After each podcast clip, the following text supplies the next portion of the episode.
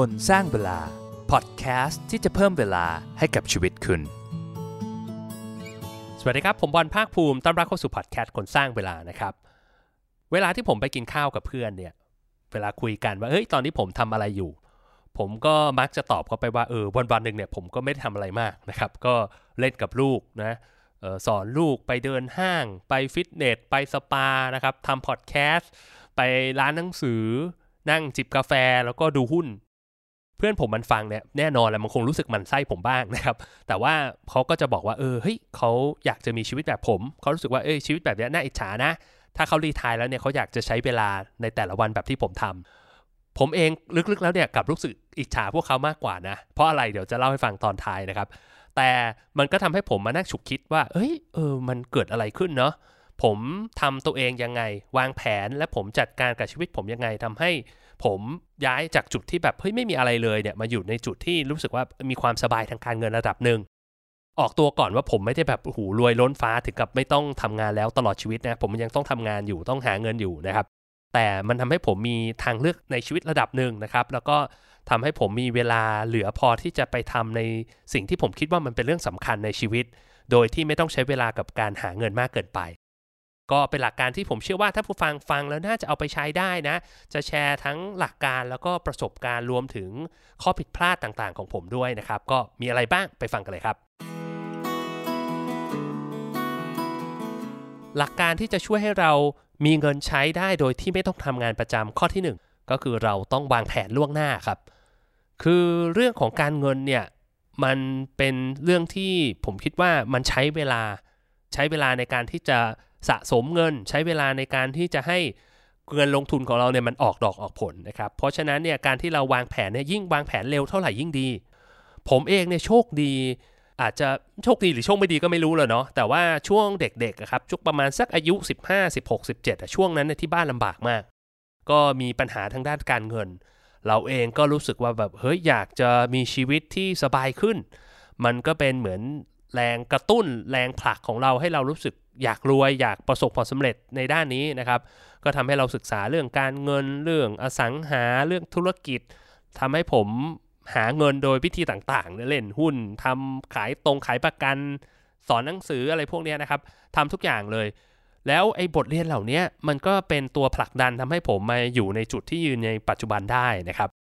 สำหรับท่านผู้ฟังนะ ถ้ารู้สึกว่าแบบเฮ้ยวันนี้มันยังไม่ได้มีแรงจูงใจที่ทำให้เราต้องวางแผน หรือว่าอยากจะตั้งเป้าหมายอะไรที่มันยิ่งใหญ่ขนาดนั้นนะผมอยากจะให้ลองชวนคิดนิดนึงครับว่า จริง ๆ แล้วเนี่ยเวลาเราวางแผนทางการเงินเนี่ยมันเป็นเรื่องที่เรียกได้ว่าจำเป็นนะ ไม่ใช่ว่าเป็นเรื่องที่แบบเออ วางไว้ก็ดี แต่ไม่มีก็ไม่เป็นไรไม่ใช่นะครับ เพราะอะไรรู้ไหม ถ้าเราลองคิดดูนะครับ ค่าใช้จ่ายในชีวิตของเรานะ นึกภาพนะเป็นกราฟอันหนึ่งแล้วกันนะ ถ้าแกนตั้งเนี่ยก็เป็นค่าใช้จ่ายหรือว่ารายได้ของเรานะครับ ส่วนแนวนอนเนี่ยก็เป็นช่วงเวลาของชีวิตเรา ถ้าเรามองดูเรื่องของค่าใช้จ่ายเนี่ย เราจะสังเกตแล้วว่าเฮ้ยมันจะมีอยู่ช่วงแรกๆเนี่ยที่เราเรียนจบใหม่เนี่ยช่วงนั้นค่าใช้จ่ายมันจะไม่ค่อยเยอะ แล้วก็จะเพิ่มขึ้นแบบโหอัตราเร่งเลยนะ ช่วงที่เราเริ่มมีครอบครัว เรื่องงานแต่งงานใช่ไหมก็ต้องใช้เงินมีลูกส่งลูกเข้าโรงเรียน พ่อแม่ที่อายุเริ่มเยอะแล้วเราก็ต้องดูแลเรื่องค่ารักษาพยาบาลอีก ตัวเราเองสุขภาพก็เริ่มแย่ลงมันก็ต้องใช้เงินกับเรื่องพวกนี้มากขึ้น ถ้าเราวางแผนไม่ดีนะครับ แล้วเราไม่เก็บเงินและไม่ได้วางแผนทางการเงินตั้งแต่เนิ่นๆเนี่ยช่วงที่ค่าใช้จ่ายขึ้นเนี่ยโหเราจะเหนื่อยมากเลย ยิ่งถ้าเราไปสร้างภาระทางการเงิน แบบเกินตัวไว้ช่วงเรายังวัยรุ่นนะ พอช่วงที่ค่าใช้จ่ายมันเพิ่มขึ้นเนี่ยทำให้แบบหูเรารัดตัวมาก เราจะไม่ได้มีความสุขกับการใช้ชีวิตของเราเลย เพราะเราต้องมัวหาเงินเพื่อมาจ่ายภาระพวกนี้นะครับเพราะฉะนั้นเนี่ยการวางแผนทางการเงินเนี่ยถือว่าเป็นเรื่องที่จำเป็นและเป็นเรื่องที่ทุกคนต้องทำผมไม่รู้ว่าท่านผู้ฟังเนี่ยที่ฟังพอดแคสต์อันนี้อยู่เนี่ยอายุเท่าไหร่ แต่ว่าไม่ว่าคุณจะอายุ 20 30 40 50 ผมเชื่อว่าการวางแผนเนี่ยมันไม่ได้สายเกินไปนะ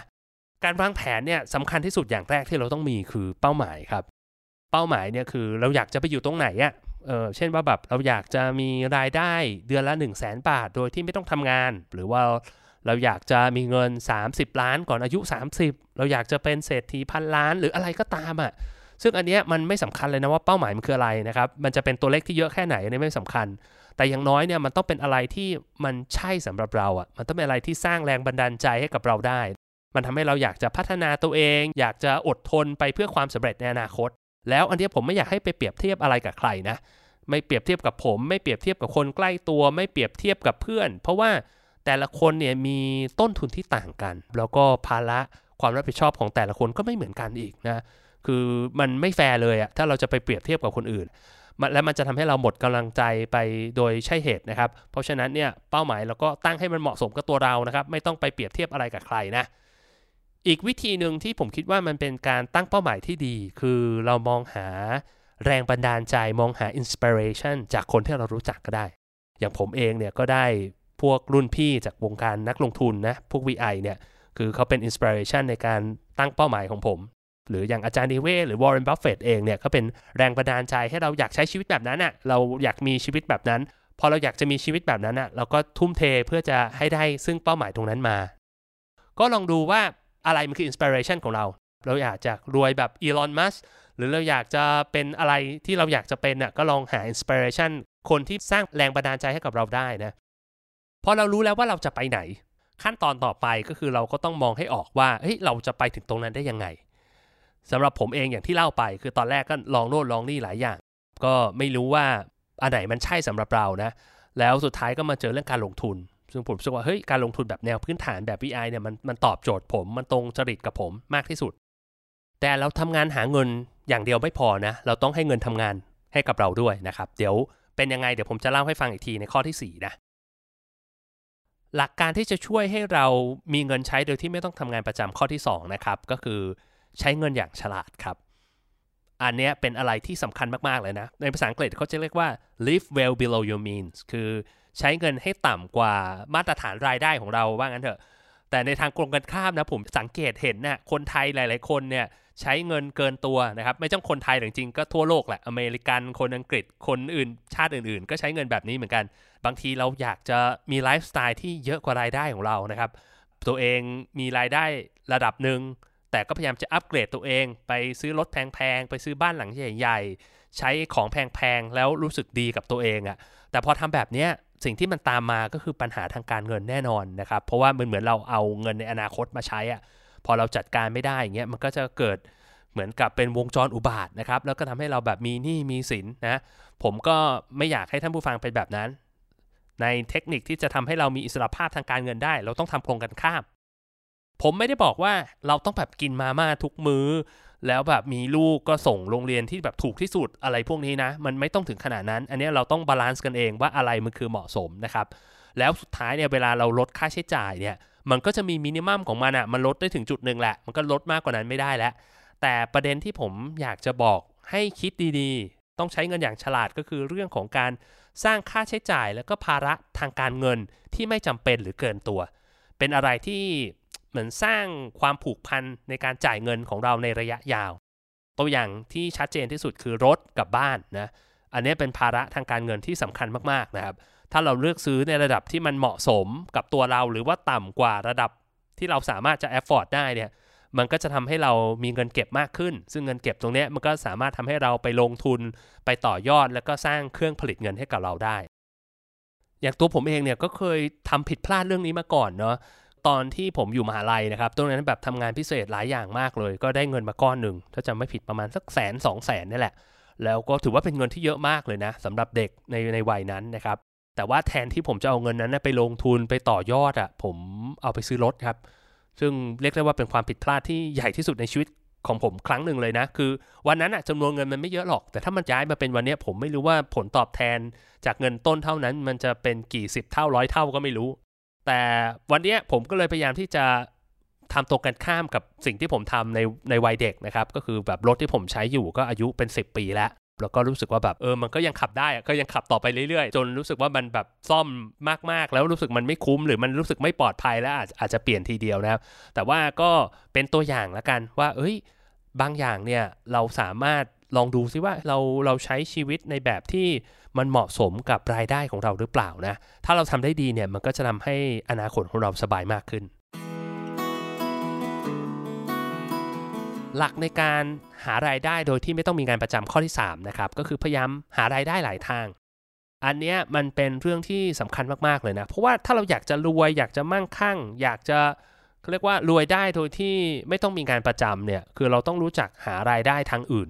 โดยเฉพาะอะไรที่เราไม่ต้องใช้เวลากับมันมาก ภาษาอังกฤษเขาเรียกเป็น side hustle คือเป็นอะไรที่เราสามารถใช้ความสามารถใช้ประสบการณ์ ใช้ความรู้ใช้เงินของเราเนี่ยสร้างรายได้ให้กับตัวเรามากขึ้น อย่างอย่างที่ผมบอกไปก่อนนะเนี่ยนะว่าแบบเฮ้ยการที่ลดค่าใช้จ่ายเนี่ยพอมันถึงจุดหนึ่งมันจะลดมากกว่านั้นไม่ได้แล้ว เช่น สมมติเรามีรายได้ 50,000 บาทนะครับเรามีค่าใช้จ่าย 30,000 บาทต่อเดือน เราจะประหยัดแบบโคตรๆเลยนะ อย่างมากก็สมมติลดได้ 15,000 บาทหายไปครึ่งหนึ่งเลย เราก็ยังมีเงิน เก็บมากขึ้น 15,000 บาท ถูกไหมครับ แต่ว่ามันแลกกับหูชีวิตที่มันแย่ลงมากๆ แล้วบางทีพอเราใช้ชีวิตลำบากมากๆ มันจะมีผลต่อเรื่องสภาพจิตใจ มันก็จะทำให้เราไม่สามารถไปทำอย่างอื่นได้นะครับ แต่สมมติกลับกันว่าเอ้ยการที่เราจะเพิ่มรายได้จาก 50,000 บาทเนี่ยให้เป็น 1 0 0 0 0แบาท หรือว่า 5 0 0แสนบาทต่อเดือนเนี่ยมันมีโอกาสมากกว่า มันไม่มีลิมิตของมัน คือผมไม่ได้บอกว่ามันง่ายนะ แต่จะบอกว่ามันมันมีความเป็นไปได้มากกว่า แล้วเราก็ต้องมาถามตัวเองว่าอ้าวแล้วเราจะหารายได้ทางไหนล่ะเออเราก็ต้องดูว่าเรามี asset อะไรบ้าง asset เนี่ยมันไม่ได้แปลถึงทรัพย์สินหรือว่าที่ดินอย่างเดียวนะครับ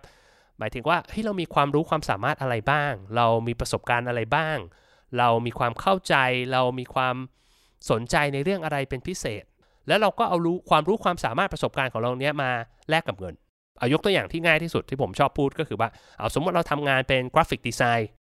เราก็ไปรับออกแบบรับงานไอ้กราฟิกจากที่อื่นในฐานะฟรีแลนซ์นะครับถ้ามันไม่ได้ผิดกฎบริษัทหรืออะไรอย่างนี้นะคือเราก็ไปรับงานแล้วเราก็เอาเหมือนเอาตรงนี้เป็นเงินเก็บ เก็บประสบการณ์ เก็บพอร์ต สร้างความรู้เสริมประสบการณ์ของตัวเอง ต่อไปเราอาจจะไปเปิดบริษัทดีไซน์ของตัวเองหรืออะไรก็ตามนะครับ แต่พวกเนี้ยมันก็จะมีข้อเสียเหมือนกันนะ เพราะว่างานที่เป็น side hustle ส่วนมากเนี่ยเราต้องใช้เวลาเพื่อแลกกับเงิน เพราะฉะนั้นเนี่ยมันต้องมีหลักข้อที่ 4 มาช่วย หลักข้อที่ 4 ก็คือ เราต้องปลดล็อกความสามารถในการหาเงิน กับเวลาที่เราใช้ในการหาเงิน คืออย่างที่ผมบอกไปอะงานส่วนมากที่เรานึกออกเนี่ยมักจะต้องแลกมาด้วยเวลา ปัญหาก็คือว่าถ้าเราอยากจะได้เงินมากขึ้นเราก็ต้องใช้เวลากับมันมากขึ้น ซึ่งแบบเนี้ยมันจะไปถึงลิมิตตรงนึงครับ เพราะว่าวันหนึ่งเนี่ยเราจะมีเวลาแค่ 24 ชั่วโมงเท่านั้นแหละ แล้วถ้ามันให้เวลากับเรื่องงานเยอะเกินไปเนี่ยมันก็จะไปบั่นทอนส่วนอื่นของชีวิต อาจจะบั่นทอนสุขภาพ นอนไม่พอไม่มีเวลาออกกำลังกาย ไม่มีเวลาอยู่กับครอบครัวหรือว่าคนที่เรารัก แล้วเราก็จะไม่มีความสุขกับชีวิตอะเพราะเราใช้เวลา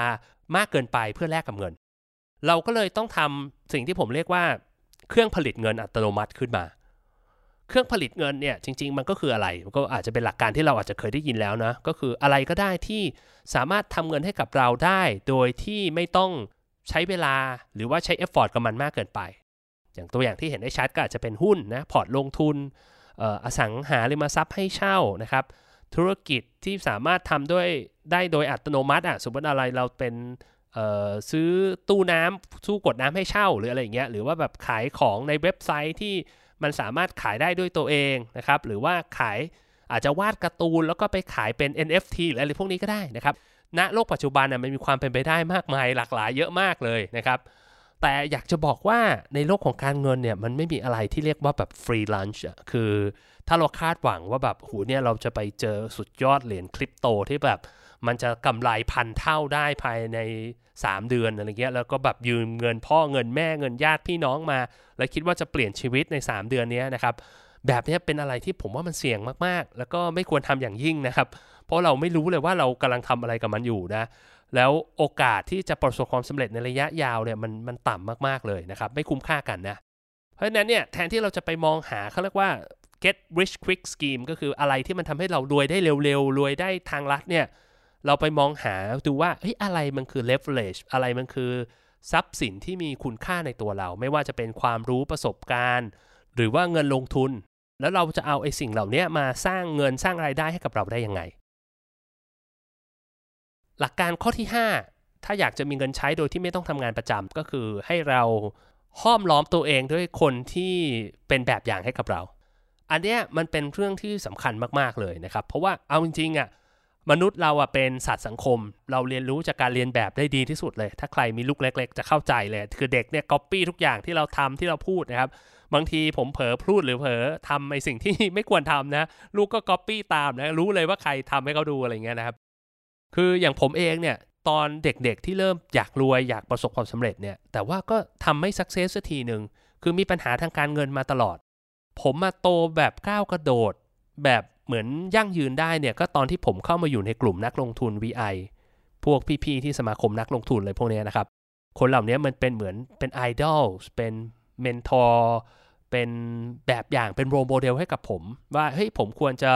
ใช้ชีวิตยังไงบ้างนะครับ แล้วผมก็พยายามที่จะทำตามเขาอะไรอย่างเงี้ยมันก็ช่วยให้ผมประสบความสำเร็จได้ง่ายขึ้นมากๆนะครับอายกตัวอย่างกลับมาเรื่องรถต่อเงี้ยคือถามว่าแบบผมเป็นเด็กผู้ชายเนาะ ก็อยากจะขับรถเท่ๆ อยากรถหรูๆ ใช่ไหมเราก็รู้สึกว่าเอ้ยถ้าเรามีเงิน เราอยากจะขับซูเปอร์คาร์เราอยากจะขับรถแพงๆนะครับ แต่พอเราเห็นรุ่นพี่นักลงทุนที่เขามีเงินมากกว่าเราเป็น 10 เท่าเป็นร้อยเท่าอะเขาก็ยังขับรถญี่ปุ่นธรรมดา เราก็รู้สึกว่าเออเฮ้ยจริง ๆ แล้วการที่เรามีเงินเยอะๆ มันไม่จำเป็นต้องโชว์ก็ได้นี่นาอะไรเงี้ยแล้วเราก็จะรู้สึกสบายใจกับการที่เราขับรถเก่าๆ เพราะว่าเราเห็นคนที่เขารวยกว่าเราเขาทาอยู่ แบบนี้มันก็เป็นหนึ่งตัวอย่างและการที่มันอาจจะไม่ได้เกี่ยวกับท่านผู้ฟังโดยตรงนะ แต่ว่ายกตัวอย่างให้ดูว่าแบบเออเนี่ยการที่เราห้อมล้อมตัวเราเองด้วยคนที่เป็นแบบอย่างให้กับเราเนี่ย มันก็ช่วยเหมือนนำพาให้ตัวเราขึ้นไปได้โดยที่ไม่ต้องใช้พลังงานมาก หลายๆคนอาจจะมีคำถามว่าแบบอ้าวแล้วเราจะไปหาคนเหล่านี้ได้ยังไง แน่นอนแหละเราอยากจะเจอคนเหล่านี้เราจะเจอคนที่เป็นไอดอลเป็นเป็นแบบอย่างให้กับเราที่ไหน บอกเลยเอาแบบง่าย ๆ เลยนะเราก็ต้องไปแหล่งที่เขาอยู่อะคือ ผมเองก็ไม่ได้รู้จักใครมาก่อน ก็เริ่มจากการที่แบบไปเรียนไปสัมมนา เราไปเจอคนแล้วรู้สึกเออได้เรียนรู้ซึ่งกันและกันอะไรอย่างเงี้ยแต่เราก็ต้องดูด้วยนะว่าไอ้องค์กรที่เราไปเรียนเนี่ยมันดูน่าเชื่อถือแค่ไหนนะคือผมบอกได้เลยว่าวันนี้หลาย ๆ เรื่องมันมีคนที่พยายามที่จะหาผลประโยชน์จากการสอนจากการเทรนนิ่งอะไรก็สักอย่างเนี่ยแล้วกลายเป็นว่าเขาไม่ได้จริงใจกับเราจริง ๆ นะครับ แต่อย่างเรื่องการลงทุนเนี่ยผม บอกได้เลยว่าถ้าที่เป็นสมาคมนักลงทุนไทย VI เนี่ยเชื่อถือได้แน่นอนนะครับ ผมเริ่มตั้งแต่ฐานะเป็นนักเรียนจนกลายเป็นอาจารย์สอนในคลาสนะครับ เงินที่สมาคมได้เนี่ยก็เอาไปทำบุญเยอะมากนะครับ แล้วกรรมการอะไรเงี้ยก็ไม่ได้รับเงินเดือนอะไรนะ เพราะฉะนั้นเนี่ยทุกคนทำด้วยใจ คือถ้าเราอยากจะเริ่มเรื่องลงทุนเนี่ยผมบอกได้เลยว่าเฮ้ยที่เนี่ยมาถูกทางแน่นอนนะครับ เริ่มจากตรงนี้แหละโอเค แต่ถ้าสิ่งที่เราสนใจเป็นเรื่องอื่น เราก็ต้องใช้เวลาศึกษากันหน่อยนะ ไม่ว่าจะเป็นเรื่องอสังหาคริปโตบล็อกเชนสตาร์ทอัพอะไรพวกนี้ลองไปหาไอดอลของเรานะครับ ลองไปถามเขาดูว่าเฮ้ยเขาทำยังไงเขาถึงไปอยู่ตรงนั้นได้ แล้วก็ไอสิ่งเหล่านี้แหละ มันจะช่วยเป็นพลังที่เหมือนกับ supercharge ตัวเราให้ไปถึงเป้าหมายของเราได้ได้ดีขึ้นเอามาทวนกันครับว่าให้หลักการ 5 ข้อเนี่ยที่ผ่านมามีอะไรบ้างนะก็คือข้อแรกคือเราต้องวางแผนล่วงหน้า วางแผนไว้ยาวๆเลย เป้าหมายเราคืออะไร แล้วเราจะไปถึงเป้าหมายของเราได้ยังไง ข้อที่ 2 ก็คือใช้เงินให้น้อยกว่าที่เราหาได้ ข้อ 3 พยายามหารายได้ให้ได้หลาย ๆ ทาง ข้อ 4 ปลดล็อกความสามารถในการหาเงินกับเวลาที่ต้องใช้ในการหาเงิน แล้วก็ข้อ 5 ห้อมล้อมตัวเองด้วยคนที่เป็นโรโมเดลให้กับเรานะครับแล้วผมอยากจะแถมข้อ 6 ให้อีกนิดนึง มันอาจจะเป็นหลักการที่ฟังดูเหมือนเป็นหลักทั่วๆไปนะ ใช้กับเรื่องอะไรก็ได้ แต่ผมคิดว่ามันมีประโยชน์มากๆนะครับ ก็คือ อดทน เรียนรู้ตลอดเวลา แล้วก็ enjoy และมีความสุขกับการเดินทาง คือในชีวิตเราเนี่ยมันไม่มีอะไรที่ประสบความสำเร็จง่าย ๆ แบบชั่วข้ามคืนหรอก เพราะฉะนั้นเนี่ยเส้นทางไปสู่อิสรภาพทางการเงินสู่ความมั่งคั่งของตัวเราเนี่ยมันจะมีบางโมเมนต์ครับที่มันทำให้เรารู้สึกว่าแบบเฮ้ยเราสงสัยในตัวเองว่าแบบ เฮ้ยเรามาถูกทางปะวะอะไรเงี้ยเอ้ยทำไมมันไม่ประสบความสำเร็จสักทีหนึ่งทำไมมันไม่ได้เป็นอย่างที่เราคิดทำไมมันยากจังอะไรเงี้ยก็อยากให้บอกกับตัวเองไว้ครับ ว่าเฮ้ยการที่เรายังทำมันไม่สำเร็จในวันเนี้ยไม่ได้แปลว่าพรุ่งนี้จะไม่สำเร็จนะคือถ้ามันมีคนอื่นที่ทำได้เราก็ทำได้เหมือนกันอีกเรื่องหนึ่งที่ผมคิดว่าสำคัญมากๆเลยนะครับ ก็คือเราอย่าสนใจกับเรื่องการหาเงินมากเกินไป จน ทำให้เราลืมไอ้สิ่งสำคัญในชีวิตของเรานะครับ บางทีเราลืมไปว่าเฮ้ยเราต้องแลกมันมากับอะไรบ้างอะ่ะก่อนหน้านี้ผมเคยมี episode หนึ่งที่พูดถึงเรื่องความตายนะครับย้อนกลับไปฟังกันได้นะผมผมบอกเลยว่าเฮ้ยชีวิตของคนเราเนี่ยมันมีความไม่แน่นอนเยอะมากนะครับ เราไม่รู้เลยว่าไอ้คนที่เรารักหรือตัวเราเองเนี่ยจะมีเวลาเหลืออีกกี่วันในโลกนี้นะครับ เพราะฉะนั้นเนี่ยอย่า มุ่งมั่นกับเป้าหมายจนเกินไป จนลืมที่จะมีความสุขกับปัจจุบัน อย่าลืมที่จะแบบให้เวลากับคนสำคัญรอบๆตัวคุณนะครับ เพราะสิ่งเหล่านี้มันเป็นสิ่งที่มีคุณค่าที่สุดแล้วไม่ว่าคุณจะมีเงินมากแค่ไหน มันก็ซื้อสิ่งที่มีคุณค่าเหล่านี้ไม่ได้ ก็จบด้วยเรื่องที่ผมเล่าค้างไว้ในตอนแรก ที่ผมบอกว่าเพื่อนๆเนี่ยชอบบอกว่าอิจฉาผมที่ผมมีเวลาเยอะนะครับ แต่ว่าจริง ๆ แล้วเนี่ยผมกลับรู้สึกว่าผมอิจฉาพวกเขามากกว่าเนี่ย เพราะว่าเพื่อนผมเนี่ยแต่ละคนได้ทำงานที่เขารู้สึกว่าเขารักเขามี passion กับมันอะแล้วได้ใช้เวลากับมัน ถึงแม้ว่าเขาอาจจะบ่นว่าเหนื่อยบ่นว่ามันเครียดอะไรเงี้ย แต่ผมรู้เลยว่าเขาเขามีความสุขกับมันมากนะครับ เพราะว่ามันเป็นสิ่งที่มันมีความหมายสำหรับเขาเป็นสิ่งที่เขารู้สึกว่าเขาทำได้ดี ก็สุดท้ายนะครับ เราก็คงต้อง balance กันเนาะระหว่างการใช้เวลาทำงานกับสิ่งที่เรารักนะครับ แล้วก็การแบ่งเวลาให้กับสิ่งสำคัญเรื่องอื่นในชีวิตนะไม่ว่าจะเป็นเรื่องสุขภาพครอบครัวเพื่อนนะครับ สุดท้ายผมก็หวังว่าทุกท่านจะสนุกกับการเดินทางไปสู่อิสรภาพทางการเงินของตัวเองนะครับ ผมบอลคนสร้างเวลาและพบกันใหม่นะครับ สวัสดีครับ คนสร้างเวลาพอดแคสต์ที่จะเพิ่มเวลาให้กับชีวิตคุณ